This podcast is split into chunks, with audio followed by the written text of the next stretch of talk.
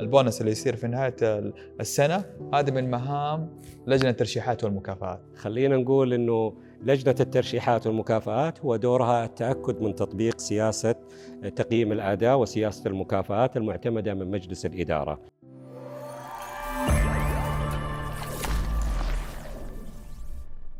السلام عليكم ورحمة الله وبركاته، اليوم موضوعنا مميز لجنة الترشيحات والمكافآت.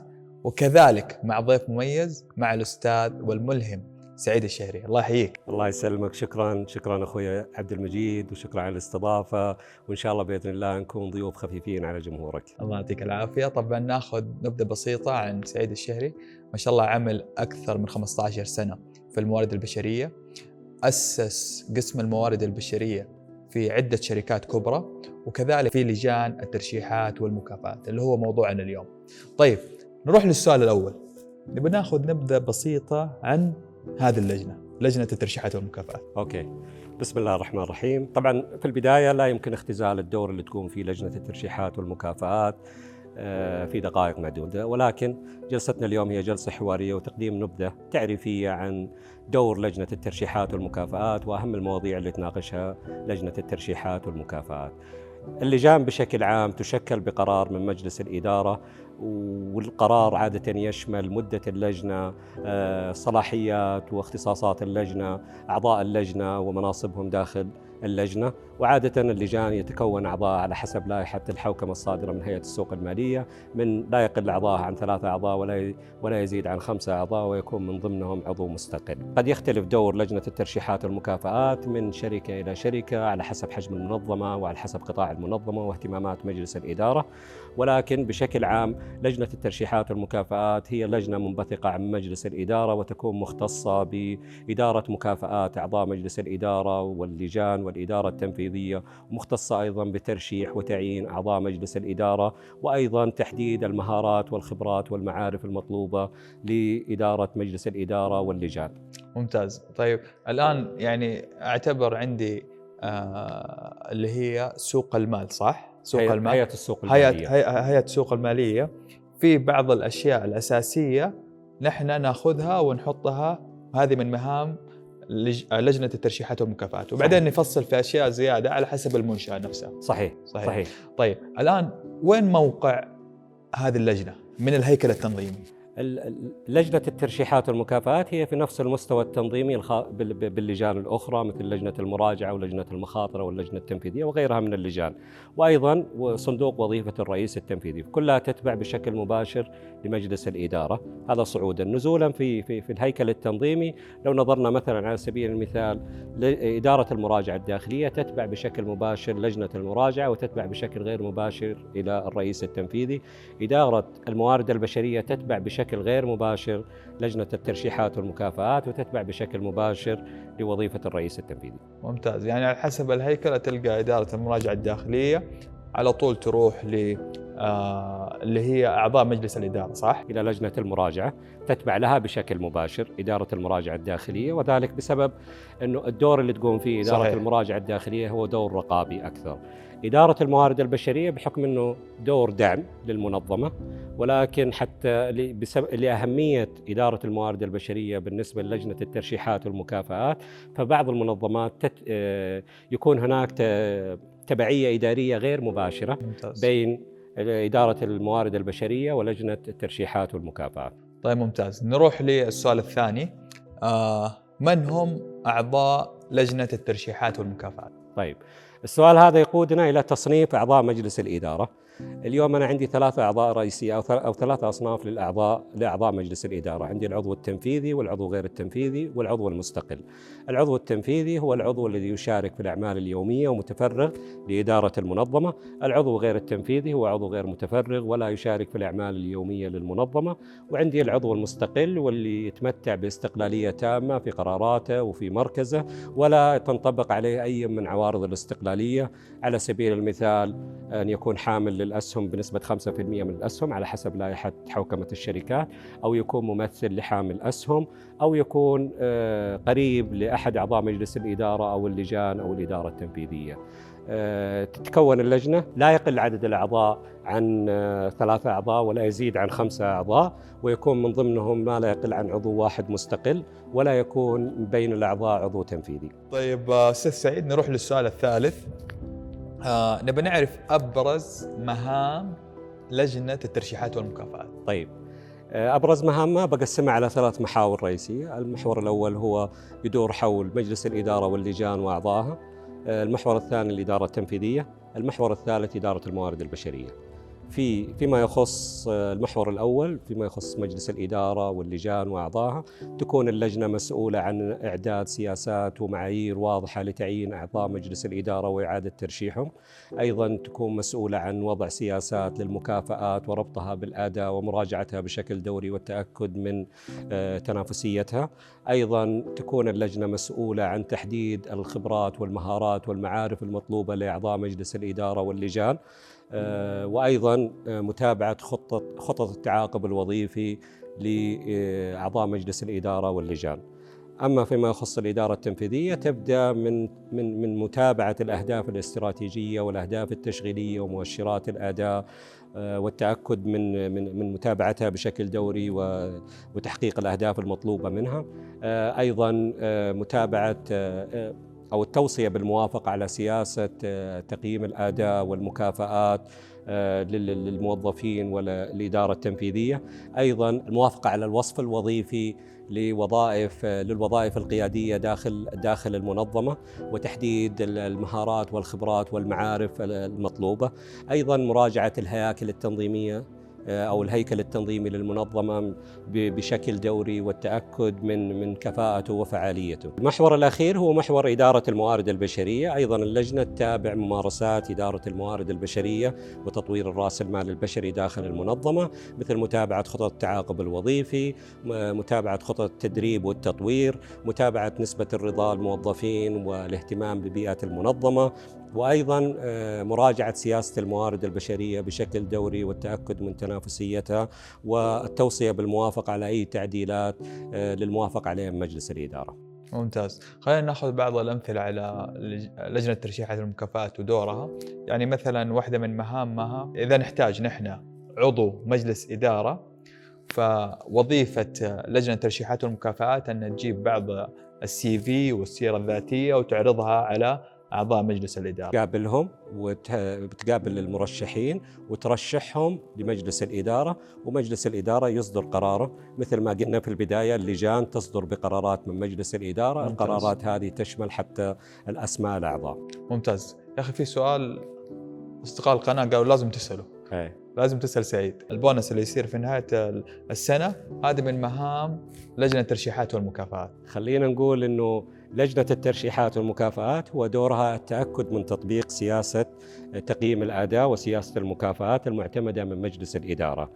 في البداية تكون لجنة الترشيحات والمكافآت تناقش مع الإدارة التنفيذية سياسة تقييم الأداء وسياسة المكافآت وتحدد معايير المكافآت وربطها بأداء الموظفين. مؤشرات الأداء. ومؤشرات الأداء صحيح.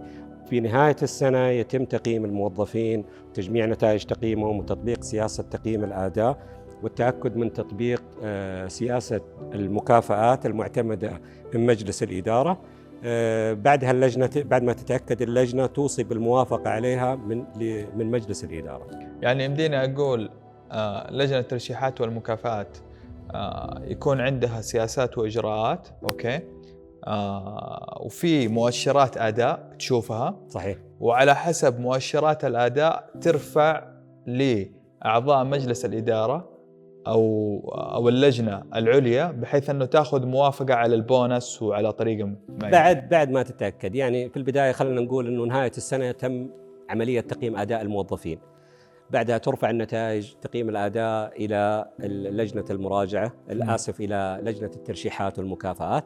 ترفع ترفع نتائج تقييم الأداء إلى لجنة الترشيحات والمكافآت. لجنة الترشيحات والمكافآت هنا يعني آه، تناقش نتائج تقييم الأداء وتتأكد من تطبيق سياسة المكافآت. بعد ما تتأكد من إنه تم تطبيق سياسة المكافآت المعتمدة أو سياسة تقييم الأداء المعتمدة من مجلس الإدارة بعدها يتم ممتاز. الرفع بالنتائج إلى مجلس الإدارة حتى يتم اعتماد مكافآت الموظفين أو البونص السنوي. يعني تحدد راتب ثلاثة رواتب ولا راتبين هذا ولا راتب؟ السنة. هذا بداية صحيح. بداية السنة. يكون اوريدي صح. هذه- يكون هذه يكون- نقطة حلوة إنه أنا مثلا الآن في نفترض إنه رايحين عام 2023 صحيح. فأنا من بجت السنة اللي فاتت أكون حجزت راتبين لكل موظف وخلاص موجودة معي لكن على حسب الأداء وعلى حسب عدة شغلات حيقول والله الموظفين ياخذوا راتبين ولا ياخذوا مثلا راتب ولا راتب ونص إيه. لكن يكون محجوز في الميزانية صحيح هو تكون عادة من من مخصص نتائج النتائج المالية للسنة اللي تسبق السنة الحالية ممتاز. فيكون في مخصص هذا المكافآت السنوية بعدها يتم عمل سياسة تقييم أداء وجدول وجداول للمكافآت آه، ترتبط ترتبط بمؤشرات الأداء آه، نهاية السنة لما تطلع نتائج تقييم الأداء. بعدها يتم صرف المكافآت بناء على السياسة اللي تم اعتمادها من بداية السنة. طيب ممتاز. نحن جبنا كذا السؤال البونس في الوسط عشان سؤال يهم الج- الجميع صراحة. طيب نروح للسؤال اللي بعده. آه نبي نعرف إيش أبرز المواضيع اللي تناقشها لجنة الترشيحات والمكافآت. طيب آه، مثل ما قلنا عندنا موضوع سياسة المكا... سي- سياسة تقييم الأداء والمكافآت. حلو. تبدأ من اعتماد أو من مراجعة بطاقة الأداء الموزون للمنظمة. اللي هي. ال balanced scorecard ال balanced scorecard والتأكد من, من والتأكد من آه، التوصية بالموافقة على بطاقة الأداء الموزون للمنظمة. آه، والموافقة على بطاقة الأداء الموزون للقطاعات آه، مراجعة مراجعة الأهداف آه، ومراجعة مؤشرات الأداء والتأكد من آه، والتأكد من تطبيق السياسة ال- ال- المكافآت عند آه، عند عند توزيع نتائج نتائج الأداء. آه، ممتاز الشغلة الثانية في بيئة العمل. يعني لجنة الترشيحات والمكافآت تهتم ببيئة العمل داخل المنظمة تتابع نسبة الدوران الوظيفي داخل المنظمة تتابع نتائج الاستبانات الخاصة بالرضا الوظيفي للموظفين وتتابع ال- ال- القرارات اللي تنبني على نتائج آه، رضاء الموظفين وتتابع تنفيذ هذه القرارات. أيضا من من الشغلات اللي تهتم فيها لجنة الترشيحات والمكافآت وتناقشها بشكل دوري اللي هو خطط التعاقب الوظيفي. تتأكد من وجود قيادات آه، مستقبلية للمنظمة تحديد الاحتياجات من القيادات ال- ال- المستقبلية تحديد آه، ال- ال- الوظائف ال- القيادية داخل المنظمة آه، متابعة آه، متابعة تقييم جاهزية آه، القيادات المستقبلية.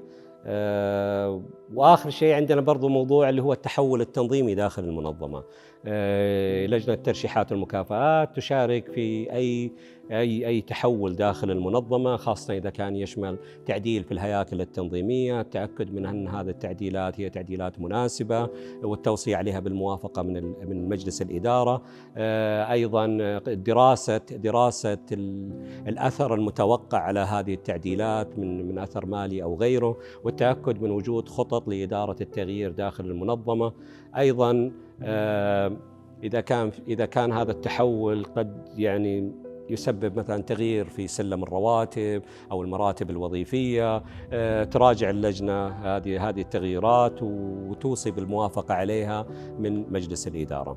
ممتاز آه في شيء اللي هو الدوران الوظيفي إيش قصدك فيه؟ اللي هو ال turnover turnover يعني كم عدد الاستقالات؟ كم عدد الاستقالات يعني وعادة إيه. يقاس بين فترة معينة كم الموظفين خلال هذه الفترة وكم الموظفين اللي استقالوا تطلع منها نسبة نسبة الدوران خلال الفترة هذه. الآن ال- لجنه الترشيحات والمكافآت تتابع الكي بي اي والداشبورد للموارد البشرية ولا الكامل المنشأة؟ هو كامل المنشأة هدفها ممتاز. الأساسي كامل ممتاز. المنشأة بالإضافة إلى إلى, بعض ال- الموارد البشرية طبعا مثل ما قلنا في أي. البداية قد يختلف هذا التعريف قد يختلف هذه المهام بحسب حجم المنظمة وحسب اهتمامات اهتمام مجلس الإدارة طب أستاذ سعيد في عندي السؤال الخامس كيف يتم تنظيم أعمال لجنة الترشيحات والمكافآت؟ لجنة الترشيحات والمكافآت يعني تعمل بموجب ميثاق الميثاق هذا يتم اعتماده من مجلس الإدارة الميثاق يتضمن اختصاصات ومسؤوليات لجنة الترشيحات والمكافآت آه، الاجتماعات وآلية الاجتماعات وأعداد الاجتماع وعدد الاجتماعات السنوية آه، آلية اتخاذ القرار والتصويت آه، وأيضا اللجنة يكون فيها أمين سر أو سكرتير اللجنة. أمين السر أو السكرتير يكون مسؤول عن إعداد جدول أعمال اللجنة آه، إرسال المستندات في حال وجود المستندات إلى أعضاء اللجنة لدراستها في الوقت المتفق عليه آه، أيضا يتم إعداد محاضر الاجتماعات واعتمادها وحفظها وأيضا يتابع سكرتير اللجنة وأمين اللجنة يتابع قرارات اللجنة ويتأكد من تنفيذ قرارات اللجنة. أوكي. أمين السر دائما يكون هذا من قسم القانونية صح ولا من قسم الموارد البشرية يعني ولا تختلف؟ تختلف تختلف في, آه. في عدد من الشركات لا يكون من إدارة الموارد البشرية وفي عدد من الشركات تفضل وجود حوكمة من إدارة الحوكمة يكون هو اللي مسؤول عنها. طيب نقطة أخيرة الجمهور طالب رسالة من الأستاذ سعيد. طيب رسالتي إلى لجنة الترشيحات والمكافآت وإدارة الموارد البشرية آه، إلى تحسين وزيادة التواصل بين آه، لجنة الترشيحات والمكافآت وإدارة الموارد البشرية. كل ما زاد التواصل كل ما كان في أثر جيد لإدارة الموارد البشرية داخل المنظمة. ممتاز. أتوقع واحدة من الدروس أنه إذا أتبنت بعض القرارات اللجنة لجنة الترشيحات والمكافآت فحيكون التأثير أعظم. والشيء الثاني الكوميونيكيشن شيء جدا مهم. جدا جدا, آه جداً. كل ما تعظم موضوع التواصل ما بين اللجنة وما بين المواد البشرية كل ما كان أثرها على المنشأة أكبر. أكيد أكيد. صحيح صحيح. طيب في النهاية نبغاك تقول فقط شعار القناة للكاميرا. يلا لنلهم العالم. يلا لنلهم العالم. يلا نفيد المجتمع. هذا الفيديو صنع لكم من القلب. والله من القلب. سلام يا حبايب.